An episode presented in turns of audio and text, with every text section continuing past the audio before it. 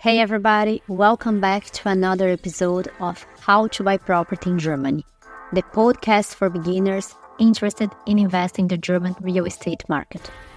My name is Simon, I'm your host and a Brazilian foreigner who lives in Berlin.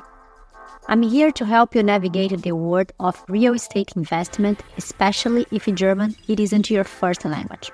In today's episode, we explain how to compare the different financing offers you receive when applying for a mortgage. Let's go!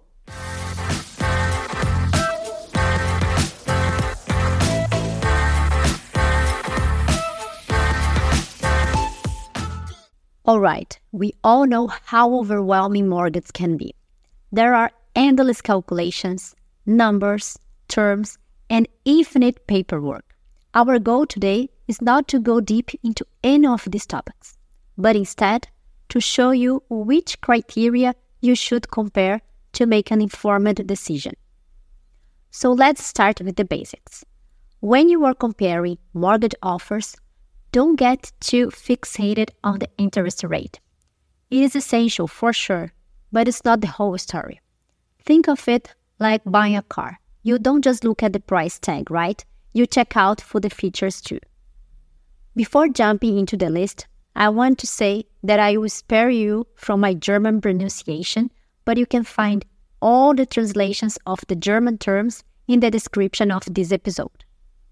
So let's dive right into our list of the five factors you should always take into consideration when comparing mortgage offers. The first is the interest rate itself. In a nutshell, the interest rate is the fee the bank charges when you borrow money. The interest rate you receive depends on the bank, the current key interest rates, your credit worthiness, and the property value. The bank considers all that to minimize the risk of loan default. Second is the amortization rate. This is the percentage of the loan amount that you repay monthly. In Germany, it is usually between 1 and 3%. These two rates combined amount to your monthly rate, which brings us to the third factor. Always make sure that you have enough financial means to pay the monthly installment.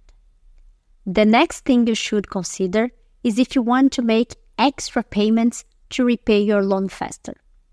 Bear in mind that the bank sometimes charges an additional fee to allow this, resulting in a higher interest rate. Last but not least is the down payment. In Germany, banks may finance 100% of the purchase price, but not out of their kindness. The higher the percentage you borrow, the higher the interest rate. From our own experience, a 90% financing already offers a great reduction on the interest rate.